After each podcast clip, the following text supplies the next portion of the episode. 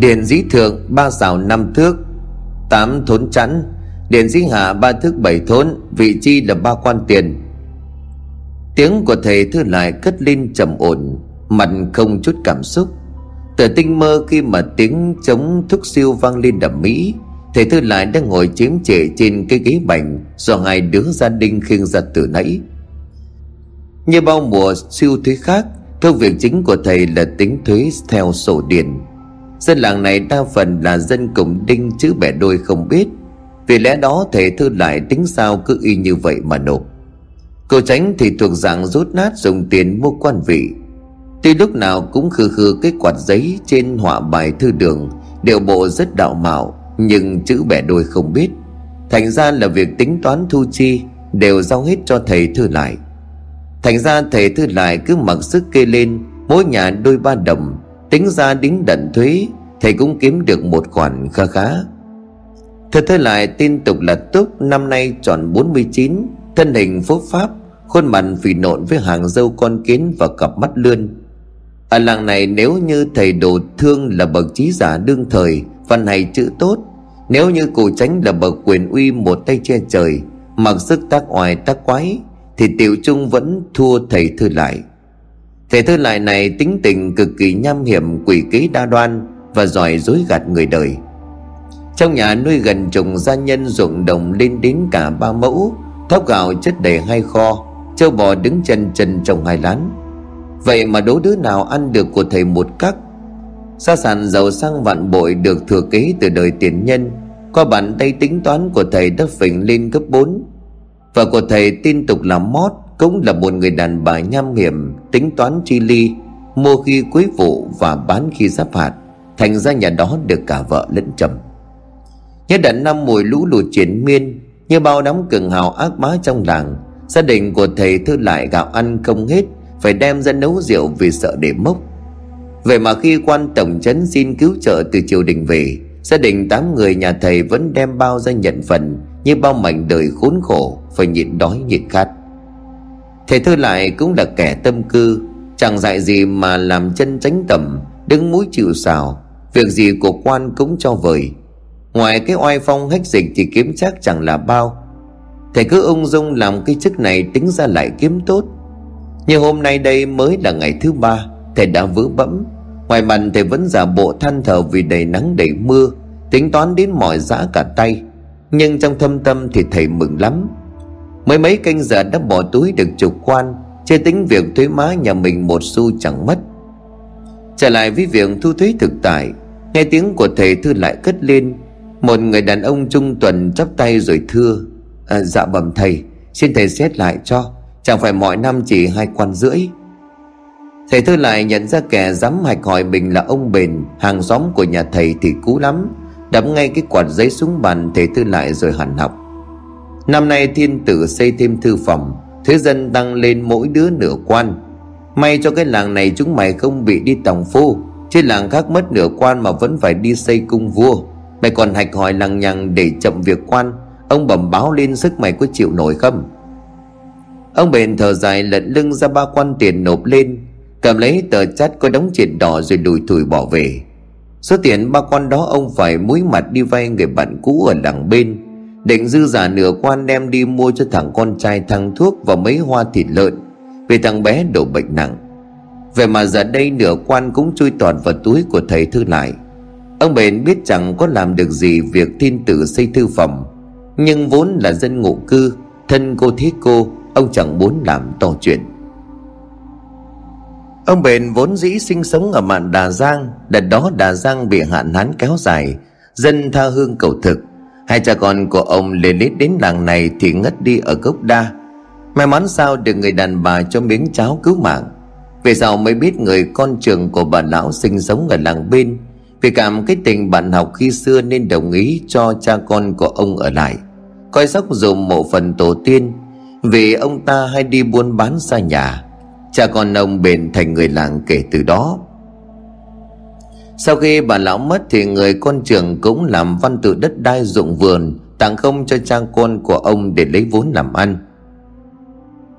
Ông bền chịu ơn bạn nhiều nhưng nhất thời chẳng biết báo đáp làm sao, Chỉ lấy việc chăm lo một phần tiền nhân của bạn thay cho lời tạ ơn. Có thấy trong người thế nào rồi, Vương? Tiếng của ông bền cất lên khe khẽ làm cho thằng Vương hé mắt. Bên trong gian nhà bốn bề lọt gió, Thằng bé hơn chục tuổi đang nằm bẹp trên giường Thân thể gầy còm như cái dãi khoai, Mái tóc ngắn cuộn cỡn đờm chởm còn chưa túm được. Da rẻ xanh xao, Hai mắt trúng xuống sâu hoắm với đám gân xanh lộ rõ dưới làn da. Thằng bé đổ bệnh đã ngót hai tuần trăng mang cho ông bền thuốc thang thế nào cũng không đỡ. Khẽ nhếch môi khô khốc lên, Câu đầu tiên thằng bé nói là than đói. Con đói quá thầy à Thầy cho con ăn. Con nằm nghỉ ở đây Thầy đi nấu cho con nồi cháo nóng. Hai chữ cháo nóng như một sức mạnh tinh thần Làm cho thằng bé khẽ hấp háy đôi mi.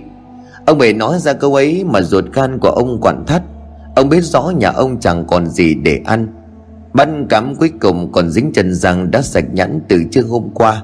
Rau dại, củ giấy cũng đã đảo sạch. Ông bền luôn dạy thằng bé phải sống đường hoàng ăn nói thật. Vậy mà hôm nay ông phải phá bỏ lời nguyện ấy. Dám lại mộng màn cho con, Ông bền thất thểu đứng dậy bỏ ra ngoài hàng hiên rồi ngồi đực mặt. Nhà bền ơi! Có tiếng gọi khe khẽ bên ngoài hàng rào dâm bột kéo ông bền thoát khỏi dòng suy nghĩ muộn phiền. Ông bền chống tay đứng dậy uể oải tiến ra đến nơi người hàng xóm đang đứng. Người đàn bà hàng xóm nhìn điệu bộ thì thương tình bảo, Siêu thuế đã nộp xong chưa? Nhà tôi mới xong thím ạ Thế còn dư đồng hào các bạc nào không? Dạ thú thật với thím là hít nhãn, Chẳng biết sống thế nào đây. Người đàn bà lẫn lưng ra một quan tiền Rúi trong bền rồi nói, Này, cầm lấy đông gạo cho thằng bé nó ăn, Dư ra thì mua thóc giống đi, Sắp ra mặt đến nơi rồi. Ông bền giật mình xua tay Chết, Tiền đâu mà thím cho cha con tư hoài như thế? Bà đấu gạo với một quan lần trước tôi còn chưa trả, Thật là không có dám nhận.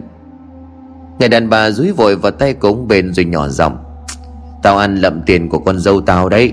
Nhà mày bé cái mồm thôi. Hứa để đó khi nào có tiền thì trả. Thôi tao về kẻo chúng nó sinh nghi. Ông bền cầm sâu tiền trong tay, Trong lòng dấy lên nhiều cảm xúc. Ông nợ ơn bà hàng xóm quá nhiều, Nhưng trên hết sâu tiền này như là một sợi dây cứu mạng. Đã đánh vài giây, ông bền vội vã đi đông gạo về nấu cháo cho con. Bón cho thằng Vương một tô cháo lớn đông bền vét nốt mớ lóng bóng trong nồi. Rồi lại bắt tay vào việc đan sọt, Chuẩn bị cho chuyến đi bẫy cá đêm nay. Để kể thêm về công việc này Thì ông bền quả thật là một người cứng bóng vía. Việc đi chài cá ban đêm là một việc không phải ai đủ can đảm để làm. Thêm nữa, đó là dạo gần đây, Khúc sông nơi ông bền răng câu thả lưới, Bẫy cá bẫy tôm giấy liền tin đồn có mà chết trôi quấy quả. Việc tuôn đồn về cõi vô hình làm cho dân làng kinh khiếp mới xảy ra chưa lâu Đúng ra là cách đây hai tháng trở về trước. Xã hội thời gian ấy bấy giờ chỉ được đo bằng tính cả trong đêm. Và nhân vật chính trong câu chuyện gặp quỷ cũng nằm sâu dưới mấy tấc đất. Đó là chuyện ông Kháng gặp ma. Khi chưa có việc ấy đàn ông trong làng này hay rủ nhau đi trải lưới răng câu theo tốt Trong đám người đó ông Bền hay đi cùng ông Kháng, ông Hoạch và ông Sắc. Bốn người chia nhau khúc sông hạ nguồn Ngộp lặn từ lúc gà gáy canh ba đến tăng tảng sáng mới chia nhau ra về. Như thường lệ, sau khi kết thúc một đêm răng câu mệt rũ người, Ông Kháng, người lớn tuổi nhất trong đám, Bàn với mọi người trong nhóm, Sớm mai sẽ hẹn nhau ở đầu ngõ Khi tiếng gà gáy thứ ba. Trước khi mà ông Kháng còn dặn ông Bền, Nếu sớm mai có đi trước Thì qua ngõ gọi ông đi cùng. Mọi người đều tán thành và thu xếp lưới cá Sọt tre ra về trong tâm thế hân hoan, Sẵn sàng cho công việc răng câu đêm mai. Chờ cho ba ông kia về hết, Ông Kháng cũng định ra về. Sừng nhớ ra còn ba cái cần câu ếch chưa nhấc lên. Ông Kháng đặt lưới xúc lại cái sọt sau lưng, Cầm theo bó đuốc và con dao chấm cá, Đoạn xăm xăm tiến ra bãi bồi tính thu nốt cần câu. Thời gian lúc đó đổ về cuối giờ xỉu nhằm 3 giờ sáng con trăng trên tầng không vẫn hắt thứ ánh sáng bằng bạc soi rọi dải sông. Bao trùm không gian là một thứ ánh sáng lạnh lẽo tĩnh mịch. Chỉ có bóng ông kháng lầm đuối đi ở bãi bồi ì oạp tiếng sóng vỗ. Khi gần đến chỗ thăm câu thì ông kháng chợt cực lại. Trên bờ bãi bồi này có một cây sung rất lớn. Phía sau cây sung đó là một khoảng vườn trồng cây trái. Vốn là tài sản chung của làng, mảnh vườn đó là cấm địa. Cây trái trong đó cũng chẳng ai dám hái. Hầu hết chỉ là để cúng thành hoàng. Vậy mà dưới ánh trăng lờ mờ, ông kháng thoáng thấy bóng người lẩn nhanh phía vườn cây. Làng này có một luật bất thành văn, đó là kẻ nào phạm vào vườn cấm đều bị đánh cho chết. Mà người nào đó tóm được kẻ to gan đó thì sẽ được trọng thưởng. Ông kháng thì chẳng dám ham hố gì khoản tiền thưởng đó. Chỉ sợ kẻ nào đó say rượu lạc chân vào để đám trương tuần bắt được thì bỏ mạng, cho nên thương tỉnh lao theo. Mục đích là ngăn cản kẻ to gan, đó kẻ oan mạng. Nhưng khi lao vào lùm cây lại, chỉ thấy một màu đen của đêm. Có một điều lạ là dù trăng rất sáng, nhưng cả khoảng vườn trống hoác lại tối om, tối đen như là đêm ba mươi. Cách một sải tay không thấy mặt người. Ông kháng cố gắng cất tiếng gọi nho nhỏ nhưng tuyệt nhiên chỉ có tiếng của chính mình trả lời trong đêm đen vang vọng. Đang chưa biết tính sao trần trong vườn có tiếng chân chạy huỳnh huỳnh ông kháng quay mặt nhìn về hướng đó, tiếp tục tiếng gọi, nhưng không có ai trả lời. Rồi tiếng người nhảy xuống cái ao trong vườn um tùm liên tục. Bà ao ở cuối vườn thì không thấy một gợn nước, mặt ao vẫn bình yên với ánh trăng tỏa bóng. Vốn là một kẻ đi đêm về hôm, ông kháng cũng biết chuyện gì xảy đến cho nên lặng lặng về nhà ngủ, bỏ luôn ba cái cần câu ếch vì biết mình bị ma trêu. Nhưng vừa đi đường ba bước thì chợt ông kháng thấy đầu của mình đau nhói, mất đà ngã ngửa ra đằng sau. Để trong bóng đêm đèn thẫm có một bàn tay trắng nhợt từ đằng sau, thò ra túm tóc của ông giật ngược lại. Ông kháng cũng là kẻ to gan, sẵn có con dao chém cá trong tay, ông vùng lên chém loạn xạ chỉ thấy một tiếng rút thảm thiết cất lên và tiếng tùm vang lên như có ai đó ôm tảng đá ném xuống ao vậy ông kháng chỉ chờ có như vậy là cắm đầu chạy thục mạng. Về đến nhà, ông cố gắng làm mặt bình thản, cốt để vợ con không sợ, vì bà kháng nổi tiếng yếu bóng vía. May mắn sao bà kháng và ngay đứa con ngủ say không biết sự tình.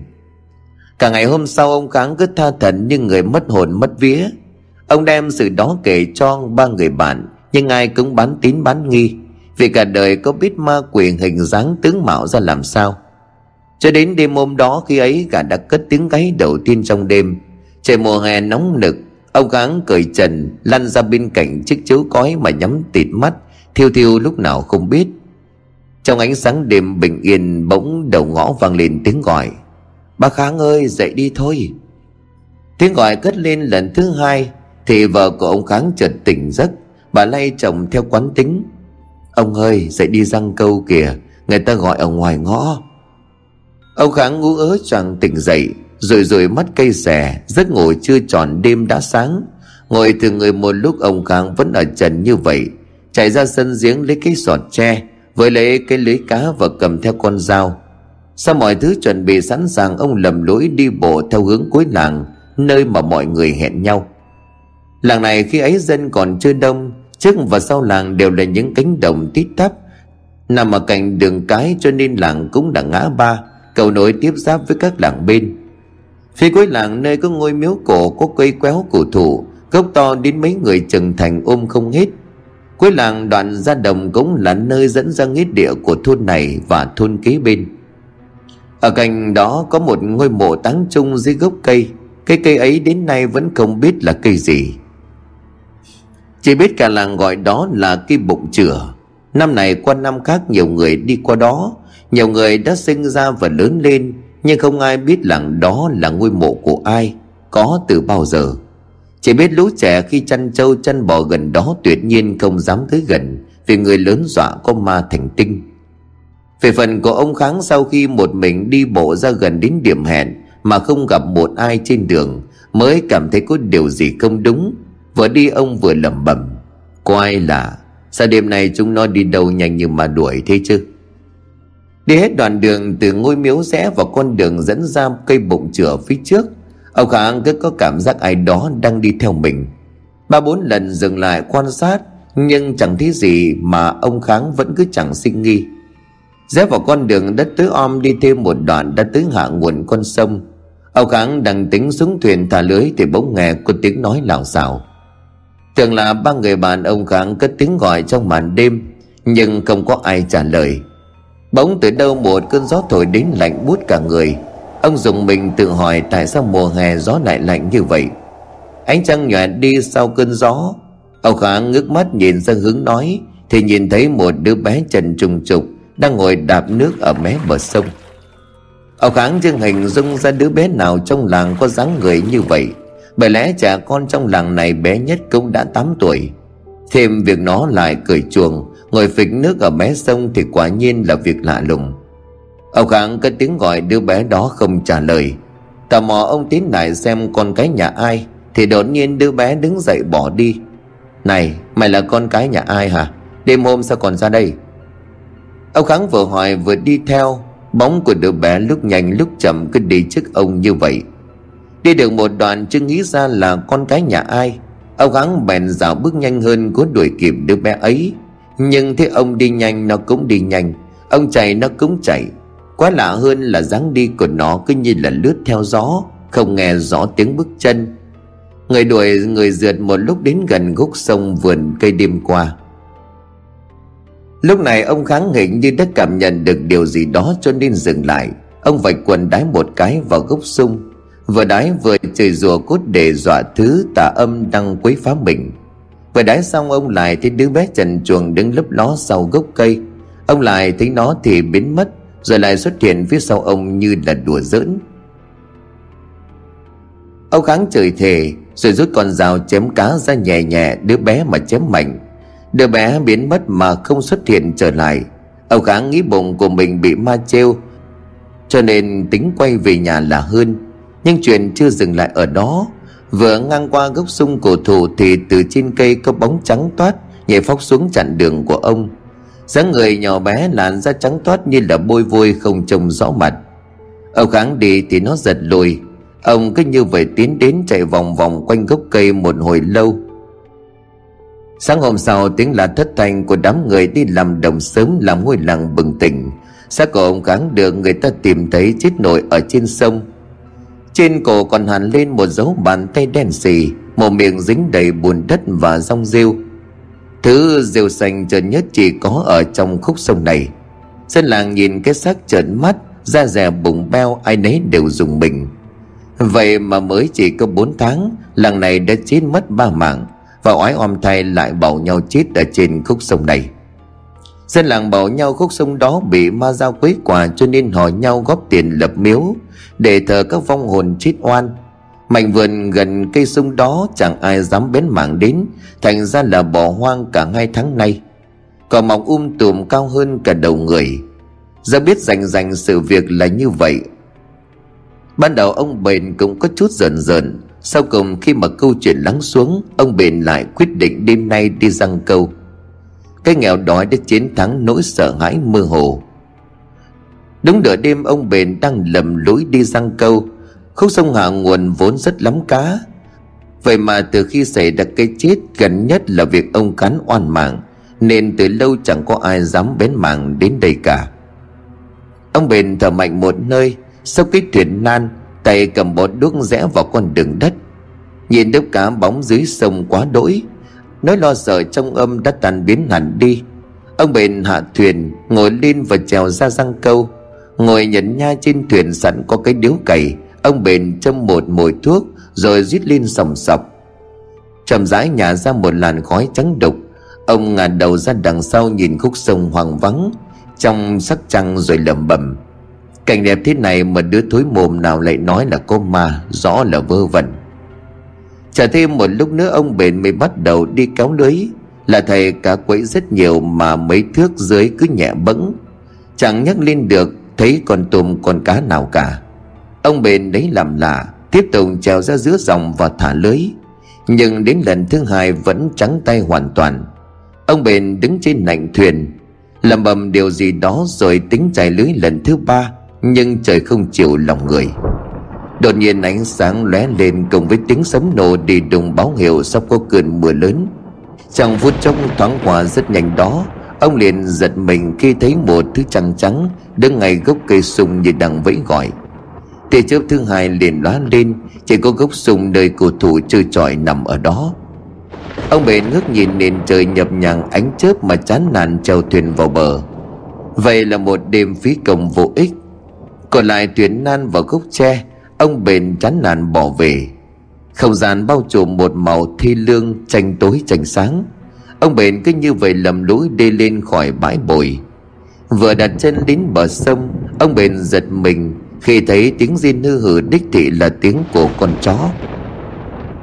Ông bền khựng lại một lúc và lắng tai nghe.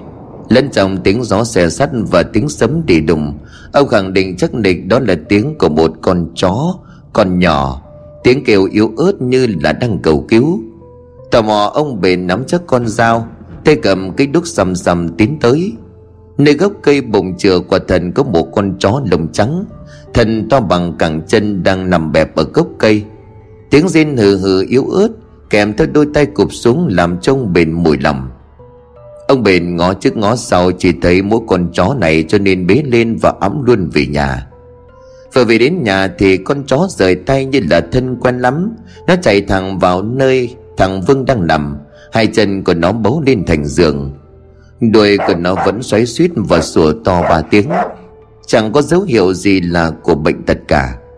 Ông bền vừa gác lại đám lưới cá ở bếp. Nghe thấy tiếng con chó sủa thì vội vàng chạy lên. Thằng Vương nghe thấy tiếng động thì yếu ớt mở mắt. Thằng Vương thấy con chó thì mừng lắm. Nó hối cha của mình ngồi dậy Và bảo ông bền cho mình bế con chó. Ông bền thấy con chó toàn thân lấm bấm bùn đen, Cho nên lấy mảnh áo rách lau sư qua. Lại lấy cháo nóng cho con chó ăn Rồi mới đặt con chó vào lòng con trai của mình. Con chó dĩ gần nằm bẹp trong lòng của thằng Vương Và liếm cháo sồn sột. Ông bền cảm thấy vui lây. Hai cha con ngồi nhìn con chó một lúc Rồi mới vặn nhỏ ngọn đèn dầu Và đi nằm. Chẳng biết là đã thiếp đi bao lâu, Cho đến khi mà ông bền thấy tay của mình nhột nhột. Mà mắt ra thấy con chó đã lù lù ở đó từ bao giờ. Mõm của nó thò ra qua lỗ hồng của bụng và liếm tay của ông. Ông bền tưởng con chó ngủ mơ rơi xuống đất cho nên vén bụng chui ra. Tính bế con chó lên trên giường. Bất thình lình con chó chạy ngay ra cửa Chân cào soàn soàn vào kính cửa gỗ Và quay sủa lại mấy tiếng. Ông bền hai mắt cay xè uể oải lầm bầm. Trả ra cây giống chó tình khôn, Biết đòi đi ra ngoài ỉa cơ đấy. Ông bền đi chân đất ra mở cửa, Con chó trắng chỉ đợi có như vậy. Bền lao ra phía trái nhà. Ông bền thấy con chó tình khôn quá Cho nên đứng im để quan sát. Nhưng trái với suy đoán của ông, Con chó không phải đi đái Mà lại ngồi lù lù, Mắt nhìn chằm chằm vào một nhổ đất bên cạnh, Toàn là đá tảng. Ông bền ngạc nhiên hơn Khi mà con chó đổi dòng sang gầm gừ. Trong đêm tịch liêu, Bộ lông của nó như là dựng đứng cả lên, Hai chân sau hạ thấp, Hai chân trước như là bật ngược trở ra. Con chó cứ như vậy mà chạy quanh mô đất mấy vòng, Cứ nhào đến cắn rồi bật ngược trở ra. Vài lần như vậy làm cho ông bền cứ tưởng nó bắt chuột. Nhưng đột nhiên con chó chạy vụt lại hàng hiên, Há miệng ngoàm lấy ống quần của ông và giật mạnh liền ngày sau đó nó lao đến mồ đắp lặp lại hành động ban nãy. Ba bốn lần như vậy làm cho ông bền thấy lạ. Ông trở vào nhà cầm theo cây đèn dầu, tiến ra để xem xét. Con chó thích chủ thì mạnh bạo hơn. Nó trộm lại mồ đất, dùng mũi ủi dùng chân cào làm đất đá văng ra.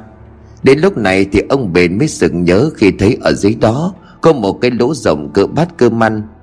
Miệng lỗ chân nhắn và sâu không thấy đáy. Ông bền nhìn con chó rồi bảo cái gì trong đó vậy? Con chó đột nhiên ngừng sủa, Nó rồi rồi cây mõm, Tính đẩy đất cát vào tay của ông, Rồi với đuôi lia lịa. Tò mò ông bền tiến vào trong bếp, Lấy cái thuồng ra một đoàn đâm nhẹ vào bên trong. Ngay lập tức ông phát hiện ra bên trong có sinh vật sống cùng, Với tiếng thở phì phì rất lớn. Bỏ mẹ rồi, là hang rắn. Ông bền thốt lên khe khẽ và đâm mạnh cái thuồng tới bốn lần. Đến khi tiếng thở kia không phát ra Ông mới đánh bạo, đào sâu vào soi xuống. Thì quả thật là một con rắn toàn thân đen sì Cậu bị đâm nát nằm chết ở trong hố. Ông bền lấy thuồng kêu con rắn ra ném ra sân. Ông thực sự hoàng kinh vì hai chuyện. Một là con rắn này rất dài cớ phải dài bằng nửa thân cây chuối.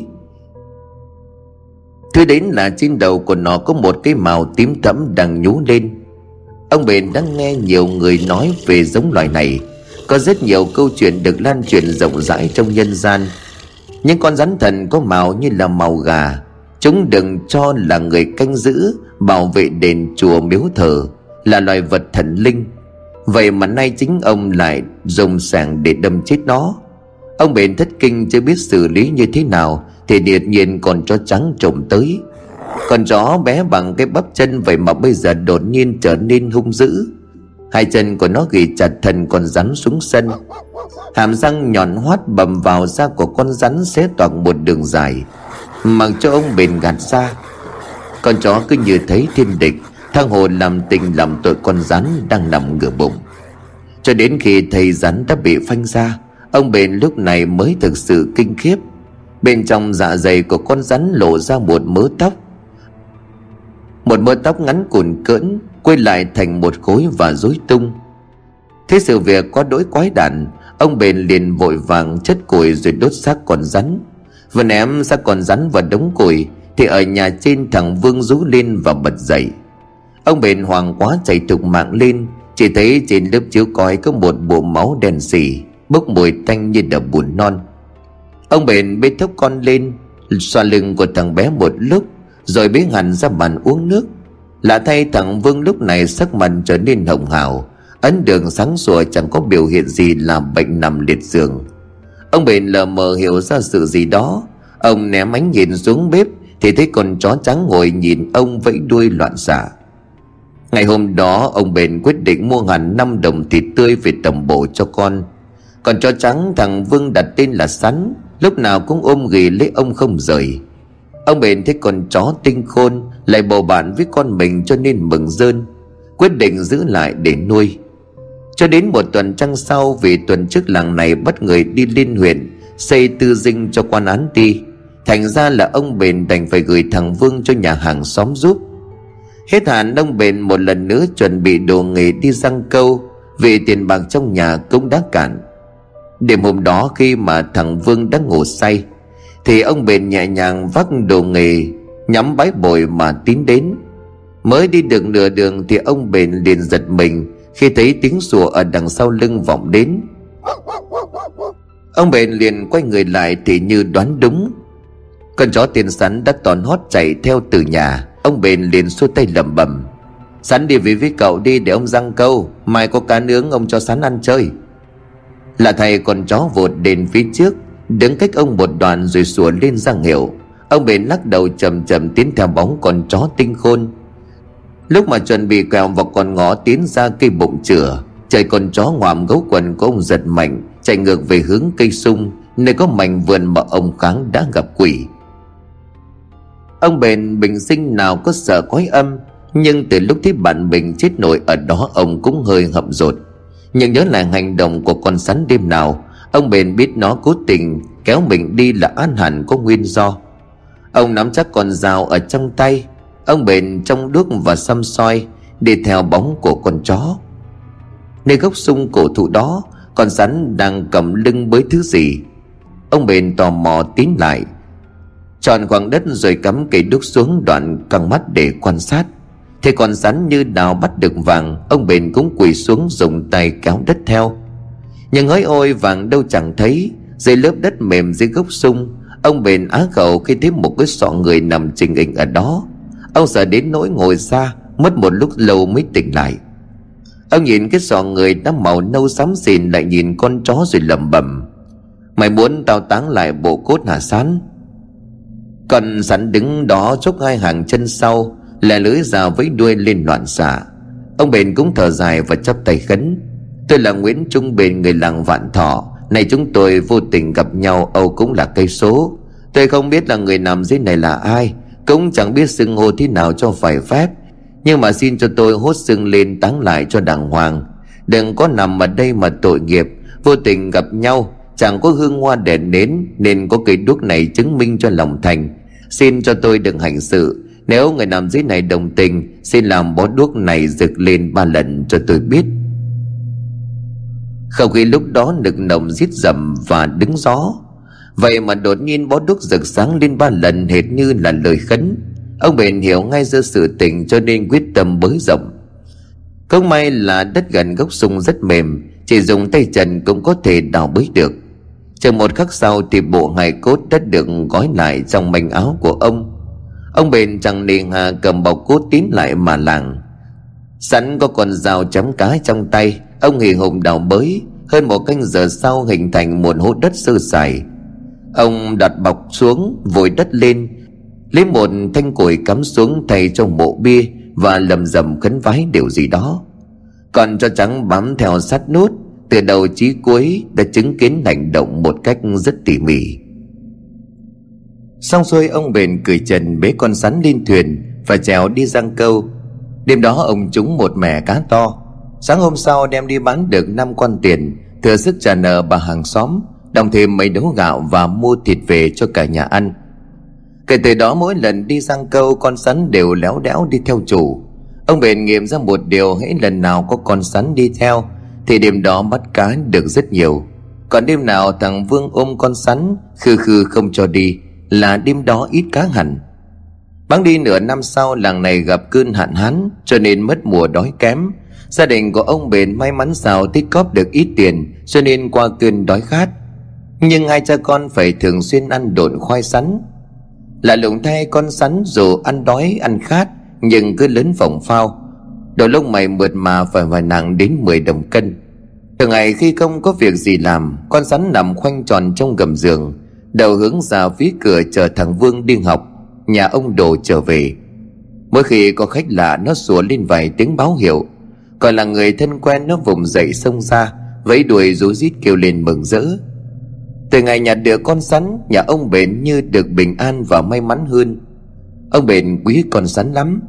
Mùa đông rét mướt, Ông lấy một đám rơm khô, Bền thành manh áo quấn quanh mình giữ ấm cho nó. Những ngày hè nóng nực, Ông mang nó ra ao tắm cho sạch. Nhà nghèo như vậy Vậy mà khi ông bền vẫn đi đâu đó, Tìm được một khúc xương mang về cho nó gặm. Con rắn vô cùng dễ nuôi. Nó có thể ăn được vài cọng rau thừa Xăm bảy cái vỏ khoai lang Mấy cái sườn lõi sắn Về hạt cơm dây vãi quanh mâm, Hoặc bất cứ thứ gì có thể ăn được Mà cha con của ông bền cho phép. Tuy đói khổ là như vậy, Nhưng càng lớn con chó lại càng trổ mã, Gần như là oai phong nhất trong đám chó làng. Ông bền để ý hễ thấy bóng của con rắn lẽo đéo theo ông, Là đám chó trong đàn đều tìm đường tháo chạy. Hệt như là quần thần gặp một vị vua. Ông bền càng hãnh diện về con chó. Con sẵn cũng rất quyến luyến cha con ông bền. Suốt ngày luẩn quẩn hai bên cha con không rời. Cuộc sống cứ như vậy yên ổn trôi qua trong một năm, Thì ông Mão đến chơi. Ông Mão chính là người bán mảnh đất, Căn nhà cùng mấy xào ruộng cạn cho ông bền, Là ân nhân của ông. Lúc ông Mão sang đến nhà Thì ông bền đang ngồi bắt ve chó cho con sắn. Đã thấy con chó đẹp quá, Ông Mão liền mạo muội hỏi. Bác bền à Ờ tôi hỏi khi không phải bác có thể bán cho tôi con chó này không? Ngày mai là lễ mừng thọ Thiền hồng tôi ở bên đó. Tôi muốn có món quà dâng lên thầy. Này thế con chó đẹp quá nên mạo muội hỏi bác xem. Ông bền đột nhiên bị đưa vào thế khó. Một bên là người giang tay cứu vớt cha con ông lúc khốn khó. Đã rất nhiều lần ông tìm cách báo ơn. Về tính cách của ông bền, theo lẽ thường ông sẽ biếu bạn mình, Chứ đừng nói là tiền năm. Nhưng mà ngặt nỗi, đây là con sắn. Tuy là giống súc sinh, nhưng ông coi nó như trẻ con, Là thành viên trong gia đình. Ông bảo rứt ruột bắn nó đi Thì làm sao ông đành lòng cho được? Thì con sắn nằm ngửa ra dưới chân của mình, Ông bền cắn răng bảo, Thế bao giờ quan bác cho người sang bắt? Em xin biếu không quan bác, chứ đừng nói tiền không Nói ra câu nói từ cõi lòng ông bền như trăm ngàn vết sao đâm, Nhưng biết làm sao bây giờ? Ông Mão nghe thấy bạn nói vậy thì cảm mừng, Vồn vã hẹn ngày mai Công đám gia nhân sang bắt chó. Nói thêm vài câu cho thằng cô Vương mấy họ ăn quà Ông Mão cũng xin phép cáo lui Vì giờ công việc. Thằng Vương từ lúc nghe tin phải bán con sắn, Nó ủ rũ bỏ ăn, Cả ngày ngồi ôm ghề con sắn không buông. Điều đó càng làm cho ông bền phiền muộn. Đêm đó trôi qua rất dài. Hai cha con ông bền ngồi vút ve con chó mà trong lòng cảm thán khôn nguôi. Ông bền xoa bộ lông trắng như cước của nó rồi thủ thỉ. Sắn à Sao mày ông Mão sang bắt con về nhà cụ cử. Nhà cụ cử giàu lắm, Vào đó tha hồ ăn uống, Không phải cực khổ như ở với cha con ta. Sắn ngoan sang đó đừng cắn phá. Khi nào rảnh ông đưa cậu Vương sang chơi với Sắn nhé. Còn Sắn vẫn làm bộ dạng hàng ngày nó nằm trong lòng thằng Vương, Đôi mắt nâu ngước lên với một cái đuôi vẫy loạn xạ. Đêm đó ông bền lại cho con trai bế con sắn lên giường nằm. Ông cũng để cho hai đứa nó gần nhau lần cuối. Băng đi đến sáng hôm sau, Ông bền chằn chọc cả đêm không ngủ nổi. Khi ánh ban mai lóe lên, Ông quay sang ôm con sắn một lúc, Rồi trở dậy tiến ra bàn uống nước ngồi đực mặt. Con đường chắc khoảng một khắc sau, Con rắn đột nhiên bật dậy. Nó vội vã chạy biến ra ngoài hàng hiên Lội nhanh ra sâu vườn rậm rạp. Thường ngày sáng nào con rắn cũng ra đó đái ỉa Cho nên ông bền chẳng bận tâm. Ông ngồi nhìn theo đến khi bóng con chó khuất sau hiên nhà Trần có tiếng của ông Mão gọi từ ngoài cầm Bác bền à dậy chưa? Em sang a xin con chó. À, Em dậy rồi. Mời bác vào làm chén trà cho ấm chân răng. Ông Mão tiến vào nhà đặt một bọc lụa lên bàn rồi bảo và Bà nhà tôi gửi cho thằng cu mấy bộ quần áo mới. Trong này có cả sách vở bút nghiên. Chết thật đó. Cha con em có ngửa tay xin vợ chồng bác thế này thì ngại lắm. Nào nào. Cái chỗ tâm tình trí cốt. Nếu mà đần đó quan bác công cứu bu em bị trúng gió, Thì có phải vợ chồng em mang tiếng bất hiếu rồi không? Xin bác cứ nhận cho vợ chồng em vui. Hứng hồ gì nay em lại sang bắt công con chó. Ông bền chẳng biết đối đáp thế nào nên miễn cưỡng nhận. Nói với nhau mấy câu, ông bền đứng dậy rồi bảo, Bác ngồi sơi nước, Em ra gọi con sắn nó về. Hôm nay nó chạy biến đi đâu mà sớm thế? Nó vừa loanh quanh ở sau cái vườn đây. Vâng vậy thì phiền bác quá, Để chúng em tìm phụ bác. Ói om thay rồi bốn người ra sức tìm, Nhưng chẳng thấy tâm mơi con sắn đâu. Nó cứ chạy biến đi đâu mất, Hệt như là con sắn hiểu được tiếng người. Ông bền gọi cả thằng Vương dậy. Cả đám năm người chia nhau đi tìm mọi xó xỉnh xung quanh nhà, Thậm chí sang cả nhà hàng xóm, Nhưng bật vô âm tín.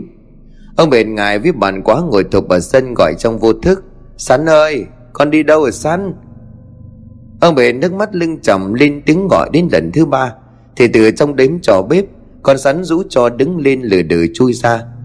Hai đứa gia nhân nhà ông Mão lấy cái chày giã gạo, Chèn cổ con sắn xuống trái mõm vào bốn chân của nó lại. Con rắn tội nghiệp kêu lên Hai mép của nó sủi bọt. Thằng Vương ôm lấy nó khóc, Nhìn bộ dạng thằng bé thương lắm. Ông bền đứt từng khúc ruột nhìn lại con chó, Rồi lại nhìn sang con. Nhưng việc đã rồi, ông không thể lật lỏng Ông tiến đến nộm lấy đầu con rắn Rồi quả quyết đi một mạch vào trong, Cùng tiếng thở dài nén trong cổ họng. Ông Mão cũng cáo đuôi kêu gia nhân dùng đòn gánh khiêng con rắn đi. Ông bền buồn bã lên rừng nằm, Tay trái vất ngang qua chán thế phải để lên bụng và thở dài thườn thượt. Trưa hôm đó hai cha con chẳng thiết tha gì cơm nước. Thằng Vương góc sưng húp cả mặt mũi. Nó nằm quay mặt vào trong. Chốc chốc lại rung đôi vai lên từng chậm theo mỗi tiếng nấc. Ông bền dù xót lắm nhưng vẫn gắng gượng dậy nấu cơm cho con. Một bát gạo mốc và một đĩa khoai phần thằng Vương nhưng vẫn còn nguyên. Thế con buồn quá ông bền đến động viên. Thôi con ạ à, Sẵn nó vào nhà đó thì cũng được ăn sung mặc sướng, Chả phải khổ như ở với thầy trò mình. Ngày mai à, thầy sẽ đi mua cho con con khác. Nhà ông hội mới à, sổ đàn chó con. Chiều nay à, thầy đưa con sang bắt. Thằng Vương không nói gì, cứ nằm im như người bị bệnh nặng. Từ đó, ông bền không đi thăm cầu mà ở lại nhà chơi với con, Vì sợ thằng bé tuổi thân. Ngồi xem con đọc sách thánh nghiệt một lúc, Hai cha con mới bảo nhau buông bùng để đi nằm. Bên ngoài tầng không ánh trăng bằng hắt xuống xung quanh. Ông bền chờ mình nhìn qua ô cửa sổ, Miệng lầm bầm điều gì không rõ. Ông trằn trọc không sao ngủ nổi, Cứ vắt tay lên chán rồi lại nằm úp mặt chờ mình nằm nghiêng. Trong lòng của ông nóng như lửa đốt, Một cố cảm giác nôn nào cứ như vậy rực lên trong lòng. Đang nằm thở dài não ruột Thì chợt ông bền nghe thấy một tiếng động bên ngoài hàng hiên, Hệt như là tiếng chân người đi lại. Ông bền nín thở lắng nghe. Đã quá nửa đêm làm gì có ai sang nhà của ông, Mà nếu đã đến tại sao không gọi? Là trộm chăng nhưng nhà ông làm gì có thứ gì đáng để ăn trộm? Hàng chục câu hỏi cứ xoáy trong đầu. Nhưng để chắc ăn, ông bền vẫn nhón chân tiến ra cửa Trộm lấy thanh đòn càn dựng gần đó thủ thế. Đang tính giật tung cánh cửa Thì chợt ông bền cực người, Vì từ ngoài cánh cửa vọng vào tiếng móng cào sồn sột. Lẫn trong tiếng cào gấp gáp ấy Ông bền nghe rõ tiếng rên nư ử của con sắn. Chả kịp suy nghĩ gì thêm Ông bền vội mở tung cửa mồm lắp bắp. Sắn, sắn đi hả con? Con sắn lao vội vào nhà co do dưới gầm bàn. Bộ lông trắng dính bết đất bùn. Bộ dạng tả tơi và ánh mắt láo liên ra chiều sợ hãi. Ông bền đóng vội cánh cửa cầm hai chân trước của con chó kéo ra Rồi vội vã lấy mảnh vải rách lau người cho nó. Con rắn mất hết bộ dạng hàng ngày. Dù vẫn để mằng cho chủ lau Nhưng đôi mắt của nó nhìn ông bền đầy đề phòng. Đôi mắt nhìn đầy vẻ nghi ngờ và ngần ngại. Một lúc sau, con rắn mới cúi rội đầu vào chân của ông bền Quần tròn ngủ ngon lành. Ông bền vừa thương vừa thấy ngạc nhiên, Bởi lẽ con đường từ đây sang làng ông Mão xa lắm. Người bình thường đi khá mất cả gần một canh giờ, Phải băng qua một con sông rộng và một quãng đường rừng. Vậy mà con rắn vẫn tìm được về nhà. Ông bền cảm thán ngồi vuốt ve con chó một lúc mới đứng lên đi nằm. Định bồng sáng ra nếu ông Mão có sang, Ông sẽ thừa chuyện. Nhất định ông không bán con chó tinh khôn này. Ông bền lên giường nằm, con sắn theo thói quen cũng cuộn mình nằm cạnh thành giường canh cho nó ngủ. Chỉ một lúc sau thì ông đã chìm vào giấc ngủ bình thản và ngon lành. Bao nhiêu muộn phiền trôi đi, Lòng cực kỳ thành thơi. Sáng hôm sau khi tỉnh dậy khỏi phải nói Thằng Vương mừng đến mức độ nào. Nó ôm chậm đứa con sắn vật lộn chơi đùa tiếu tít. Nhưng chưa được bao lâu đã nghe tiếng của ông Mão cùng hai đứa gia nhân. Bác Bền à Quan bác có nhà không? Ông Bền giơ tay luộc nồi khoai ở dưới bếp Nghe tiếng gọi Bền lật đật chạy ra. À tôi đây. May quá bác lại sang à, Tôi cũng đang tính tìm bác thư chuyện mời bác vào nhà. Ông Mão dọc vào trong nhà ngó nghiêng một hồi, Nhưng chỉ thấy thằng Vương mếu máu ngồi đó. Con sắn đã bận vô âm tín. Từ lúc nghe tiếng của ông gọi, Con sắn chuẩn thẳng ra đống rơm Đứng nhìn chòng chòng vào trong nhà. Ông bền bước vội vào rồi hỏi À bác đi tìm con sắn nhà tôi hả? Ờ vâng. Tôi đi tìm con chó Cây giống nó quái thế chứ. Vì hạ nó xuống đất, cái lần lần nó dòng cây xích, thì nó lại ngoan như là chó con. Cả ngày hôm đó nó vẫn vẫy đuôi xoắn xít Ăn cơm cả thâu. Chẳng có biểu hiện gì lạ cửa lạ nhà. Thế con chó lành tính à tôi mới à, tháo xích để cho nó đi lại ở sân sau. Thế mà xích vừa tháo ra là nó nó chạy bén đi mất. Ta thấy là còn chung cả miếng thịt lợn à con hầu nó mới luộc xong. Tôi sang đây xem nó có tìm về nhà bác không thì cho tôi xin. Ông bền dưng dưng nước mắt kể lại câu chuyện rồi bảo Tôi xin à, bác hiểu cho. Con chó này nó cứu tôi một lần ắt loài vần có tính linh tôi thì tôi khó nghĩ quá thế nhưng mà hiểu ra nỗi lòng của bạn mình ông mão vốn là người đức độ ông cây xẻ sống mũi rồi bảo đến con chó nó còn hiểu tình nghĩa không lẽ tôi còn không bằng con chó? Nhà bác ờ, có phúc lắm mới có con chó trung thành đến vậy. À, thôi thì khi nào có thiếu thốn thì qua tôi giúp. Đừng bán nó đi tội nghiệp. Giờ sao thì mình cũng là chỗ tâm giao tiền bạc à, đừng có xem nặng quá. Thôi cha bác tôi về kẻo nhớ việc mừng thọ. Vậy là con rắn lại được ở với cha con của ông Bền. Bắn đi hai năm sau, cậu Vương đã đỗ kỳ thi hội. Theo ông Đỗ Dương lên tận kinh thành chuẩn bị kỳ thi đình tổ chức đầu năm sau. Phúc đức cho ông Bền làm sao khi có người con trai học hành rất giỏi, Tính cách cưng trực nổi danh một vùng. Quay trở lại việc con rắn, Từ cái hôm ông Mão dặn dò ông Bền để tâm chăm lo cho con rắn nhiều hơn. Sau khi mà con trai lên kinh thành xuôi kinh nấu sử Căn nhà ọp ẹp chỉ còn ông bền và con rắn làm bạn với nhau. Có cơm chia cơm, có khoai cùng xẻ nửa bát. Con rắn ngày ngày quanh quẩn bên thân của chủ. Khi mà ông bền đi răng câu đêm, Con rắn luôn đi theo ông như là hình với bóng. Còn những lúc mà ông có việc đi xa, Không cho nó đi theo thì nó ra đầu thềm nhà nằm ngóng ra ngoài cầm. Chờ đến khi nào ông về nhà, Nó mới nhảy sổ ra, Mừng rồi rít theo ông vào trong nhà. Rồi đói khổ là như vậy Xong con rắn càng lúc càng lớn. Nó cao ngang đầu gối của ông, Bốn chân mọc ra bốn nhúm lông đen, Thêm một nhúm ở ngay giữa chán Như là mọc thêm con mắt. Toàn thân vẫn phủ một lớp lông trắng bượt rất đẹp. Cuộc sống vốn dĩ bình yên với ông bền cho đến vận hạn hôm ấy. Ông bền chút nữa thì lên bàn thờ ngắm chuối xanh, Nếu không có con sắn cứu mạng. Sự ấy làm cho cả cái làng này ai cũng dùng mình ớn lạnh. Vì việc lão báu bị thuồng luồng, bắt và ông bền vô tình là bị cuốn vào cuộc chiến sinh tử. Lão báu vốn một côi cha mẹ, Lớn lên lấy vợ, sinh được mấy mặt con, Nhưng tính của lão buồn xỉn và keo kiệt. Lão báu thường rằng người đo lọ nước mắm đếm củ dương hành Lão cấm tiền vợ con không được tiêu một khắc nào, cho nên bà vợ chán nản, bỏ làng dắt ba đứa con về hẳn bên ngoài, cách đó mấy trăm dặm đường lão bảo vốn tính kẹt xỉ, lấy cái nghề đi la xin ăn ở quanh vùng làm kế sinh nhai. Quần à xin được bao nhiêu người ta đồn nhau, lão đổi ra vàng rồi chôn luôn ở trong nhà. Lão có cái thú là sờn ăn đống vàng ấy, nhưng bảo lão tiêu thì có đến chết cũng không bao giờ. Lão coi vàng ấy quý hơn cả máu thịt. Run rồi thế nào thì lúc ăn xin gặp buổi trưa hè nắng nóng, cái giếng làng thì cạn trơ cả đáy duy chỉ có cái đầm giữ làng rộng tới mấy mẫu thì vẫn còn lưng lửng nước. Rồi mé bờ đã khô nứt như giang, mà trời trên cao hót ánh nắng bỏng rát lên cả da. Lão bảo cắt quá cho nên dò dẫm bước xuống lòng đầm. Lão cẩn thận tròn trộn nước xa mà vụt mặt xuống, rồi mấy người dân đi lấy nước cạnh đó ra sức ngăn cản.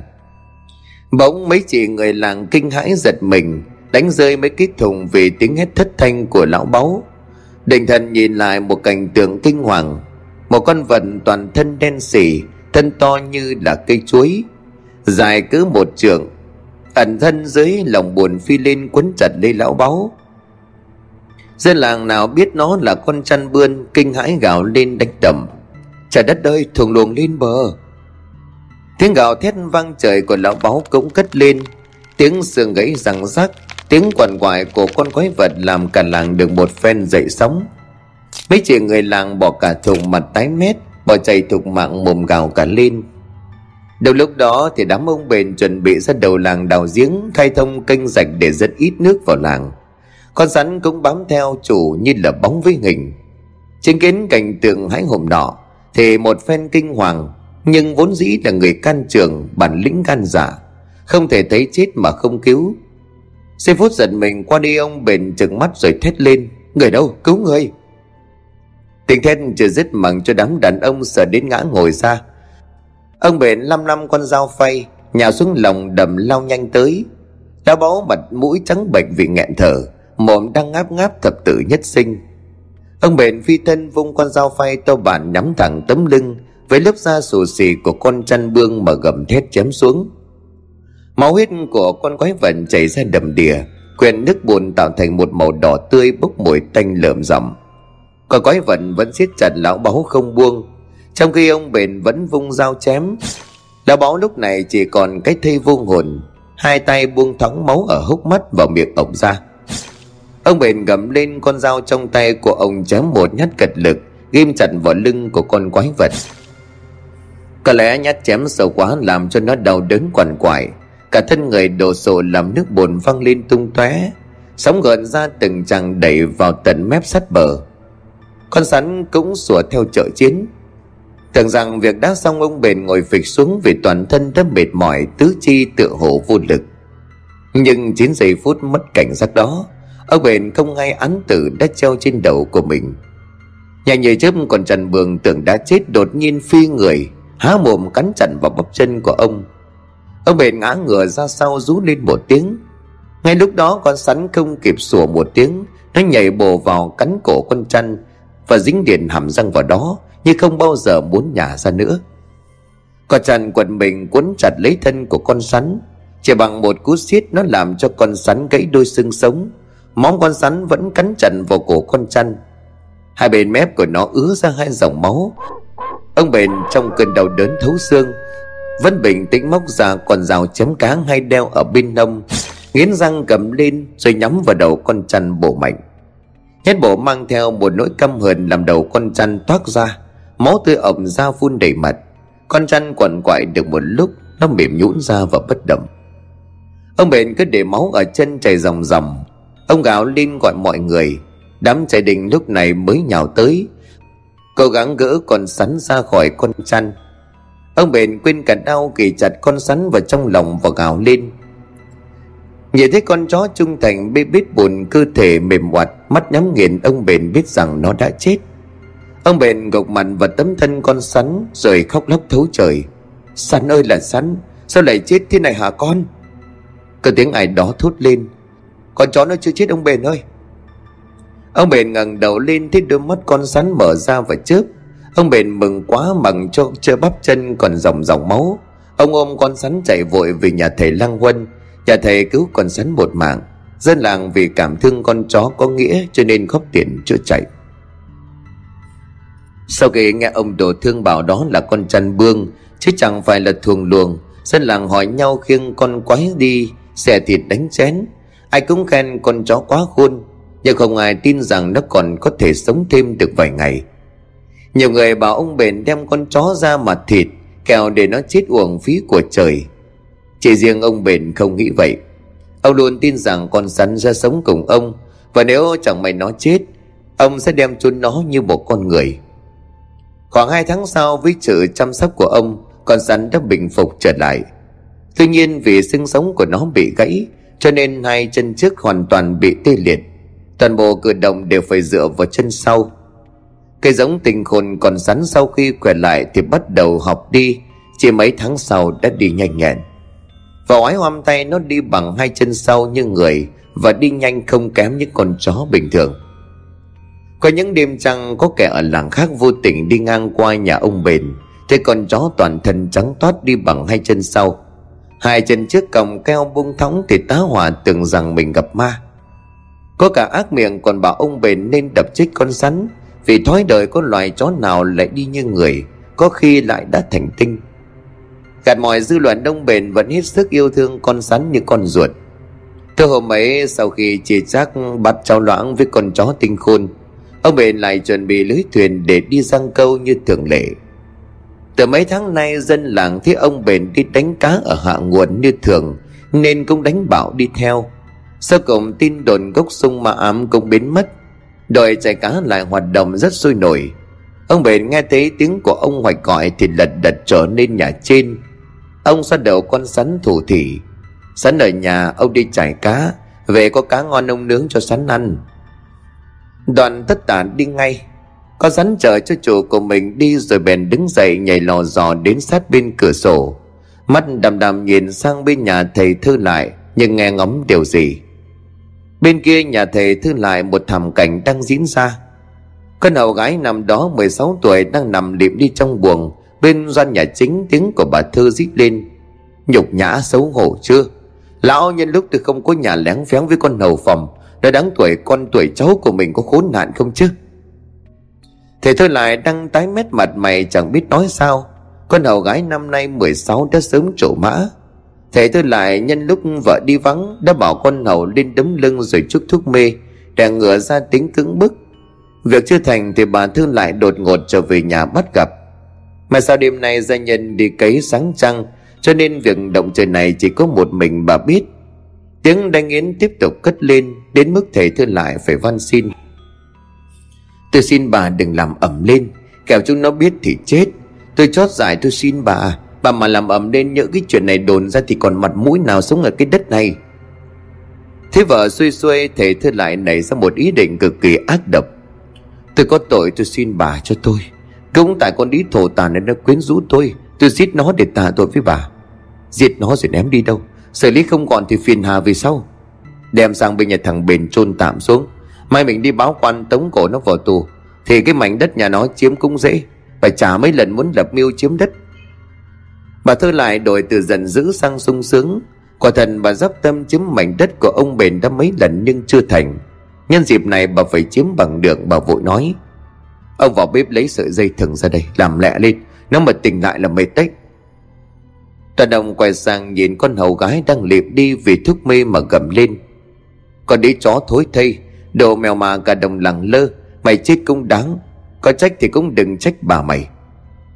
Thầy tôi lại nhanh chóng trở lại, Trên tay là một cuộn dây thừng dài cứ một trường Lão nhìn vợ khẽ gật đầu, Đặt cuộn dây thừng to bản lên chiếc bàn gỗ, Rồi rất nhanh hình thành một cái thòng lọng.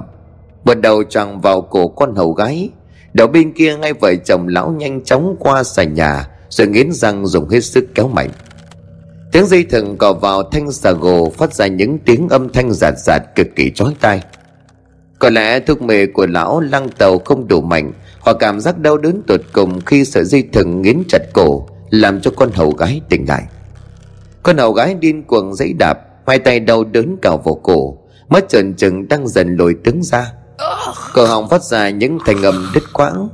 Hai vợ chồng ác nhân mỗi người bám dây kéo mạnh khiến chỉ vài giây sau, Con hầu gái giật giật lên vài cái rất mạnh, Rồi buông thõng hai tay mất trợn trừng trên tươi tại chỗ. Bà thơ lại nhìn cái xác đang khẽ xoay tròn lủng lẳng trên sàn nhà. Từng tiếng gọt kẹt khẽ vọng ra mà hoảng hốt. Bà quay mặt lại nhìn chồng đang thở hồng hộc rồi nạt Nhanh lên. Quấn nó vào manh chiếu rồi đem chôn ở sau vườn nó đi. Hai kẻ ác nhân hạ cái xác con hầu rồi làm đúng theo kế hoạch, chôn tạm cái xác ở bãi đất sau nhà ông bền. Cả hai về nhà như chưa từng có chuyện gì xảy ra mà không hay biết từ phía liếp của cửa sổ có một cặp mắt đỏ ngầu đang theo dõi nhất cử nhất động. Về đến nhà nghe vợ cằn nhằn một lúc mới được yên thân, hai vợ chồng thầy thư lại bảo nhau đi nằm định bồng sáng mai sẽ sang trình cụ tránh để vu vạ trông bền tội giết người phi tang. Chỉ cần có thế mảnh đất và mấy rào ruộng cạn trước sau gì cũng về tay vợ chồng thầy.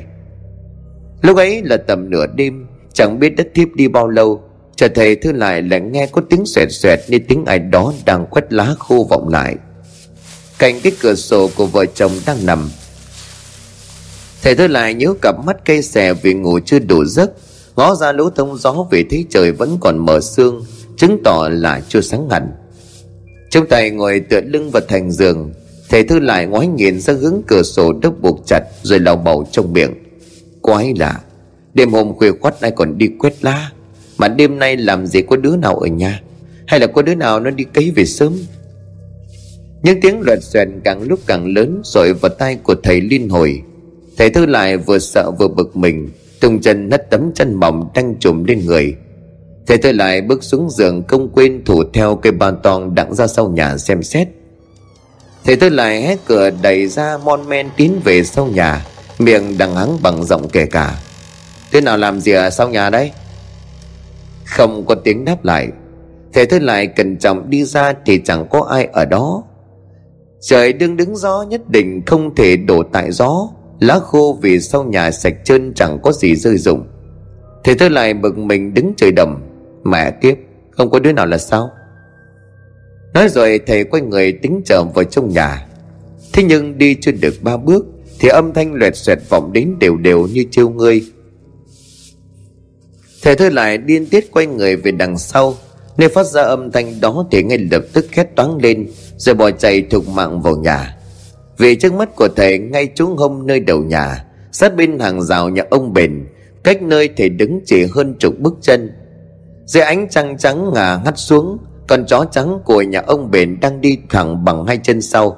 Hai chân trước có quắp nhờ ngày khúc củi khô, và trên lưng của đó là xác con hầu gái đang trần trừng mắt nhìn thầy tôi lại đeo cánh cửa rồi lao vào trong buồng khêu sáng ngọn đèn.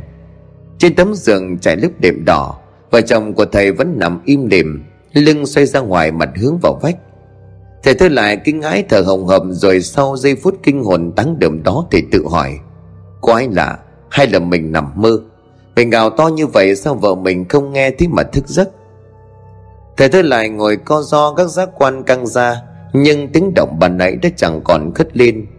Thầy vỗ vỗ đầu mấy cái tự nhủ đó chỉ là tưởng tượng cho nên lại ngả lưng nằm xuống. Nằm mãi không ngủ nổi, thầy thấy cổ họng của mình khô gian Rồi nít can đảm, thầy cầm cái đèn dầu tiến ra nhà ngoài, rót một chén nước vào ngửa cổ tu sạch. Nước trôi trôi quá nửa cổ họng, Lộc ánh mắt vô tình nhìn ra cửa sổ cạnh bàn thờ. Thầy thất kinh suýt nữa chết rằng về cảnh tượng trước mắt. Bên cánh cửa sổ mở toang đón gió Lùa từ vườn sau cho mát. Con chó trắng quái thai đang bám hai chân trước lên cửa sổ. Hai mắt của nó sáng rực trong đêm tối nhìn thầy chồng chọc. Và khuôn miệng với hàm răng trắng ợn nhe ra Như đang cười với thầy. Tiếng gào của thầy thứ lại làm cho mụ vợ bừng tỉnh. Thầy liền trần trừng, hai mắt ngồi bật dậy, Hóa ra đó là gặp ác mộng. Làm cái gì mà nửa đêm ông gào tướng lên như vậy? Có cho ai ngủ không à Thầy tôi lại hít nhìn vợ rồi lại nhìn căn phòng lúc này vẫn sáng ánh đèn dầu Rồi nhìn lại mình Quả thần chỉ là một giấc mơ. Bà, bà rót cho tôi cốc nước Nước ấm nha Tôi thấy lạnh cống cả ruột gan. Bà thơ lại ầm mờ trong cổ họng rồi đi ra ngoài Một lát sau mang vào cho chồng một cốc nước trẻ bốc khói nghỉ ngút. Hơi ấm chưa xuống quá nửa cổ họng Thì thầy thơ lại tiếp tục run lên bẩn bật Vì nghe tiếng chó chu bên kia hàng rào nhà ông bền Đây đây. Bà thấy chưa nó đây? Nó nào, nó là ai? Ông lại tư tưởng đến con đĩ thổ tà nào hả? Không không, Tôi sợ quá bà gà Nằm trần trọng đến sáng cũng không thể ngủ được, Dù cơ thể mệt rũ, Nhưng thầy Thư lại vẫn đi báo cụ tránh chốc nát ông bền. Ông bền khi ấy đang ngồi cỡ mớ tôm cá cùng con sắn, Nhạc thầy đầm lích lác cũng rất đông dân làng kéo đến. Đi đầu là cụ tránh và thầy Thư lại sộc vào nhà, Thì á cầu ngã ngồi ra. Nhất thời chưa hiểu sự tình. Hai tên lính lệ tính gô cổ của ông bền điệu ra mảnh đất sau nhà, Nhưng thấy con rắn cầm gửi trực cắn cho nên nấn ná. Cô tránh liền gắt, Khoan đã, Chứ mày đi theo thầy thư lại đây. Thấy bảo là tận mắt thích cái thằng này nó giết người chôn xác, Nếu quả thật thế thì gô cổ nó liên quan cũng chưa muộn. Thầy thư lại xăm xăm dẫn đầu dân làng ùa theo như ong vỡ tổ. Nhưng nơi một đất điểm qua hai vợ chồng chôn cất chẳng có cái xác nào. Chỉ có mấy dấu chân con chó đào bới Và một bãi cứt to bằng cái tô đừng nằm cạnh đó lù lù, Bốc lên mùi thối khắm. Thầy thư lại á cầu một miệng máu sạch, Ông đổ thương nghiêm mặt nói thầy cụ. Rõ ràng làm gì có cái xác nào. Thế theo luật làng này, Thầy phải đền bù danh dự cho nhà thằng bền mười quan. Phải nòng ra đánh thêm ba chục roi làm gương cho kẻ khác. Chứ mày đâu, y án cho tao. Ông đổ thương này có con làm quan thượng thư trên kinh, Lâu lâu mới về làng chơi vô tình bắt gặp việc này. Vì thế thầy thư lại thoát không nổi trận đòn. Sau khi đền bù đúng số tiền theo lệ làng, Thầy thư lại bị nọc ra đánh cho tóe máu mông. Đau đớn để hai đứa gia nhân dìu về.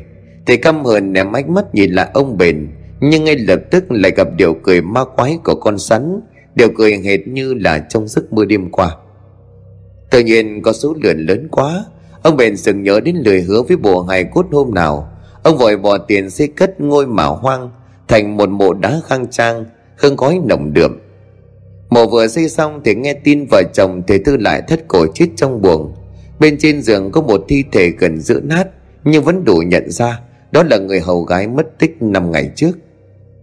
Băng đi đến kỳ thi năm ấy, Cậu Vương độ chức trạng nguyên đựng vua ban áo mão châu báu ngựa quý và tư dinh. Sau khi ấn định ngài làm quan vua sai đoàn xe ngựa, Với võng lỏng thanh thang, Ba chục người hầu đưa cầu về làng vinh quy bái tổ. Dù khẩn thiết xin thế nào nhưng ông bền vẫn quyết chí ở lại.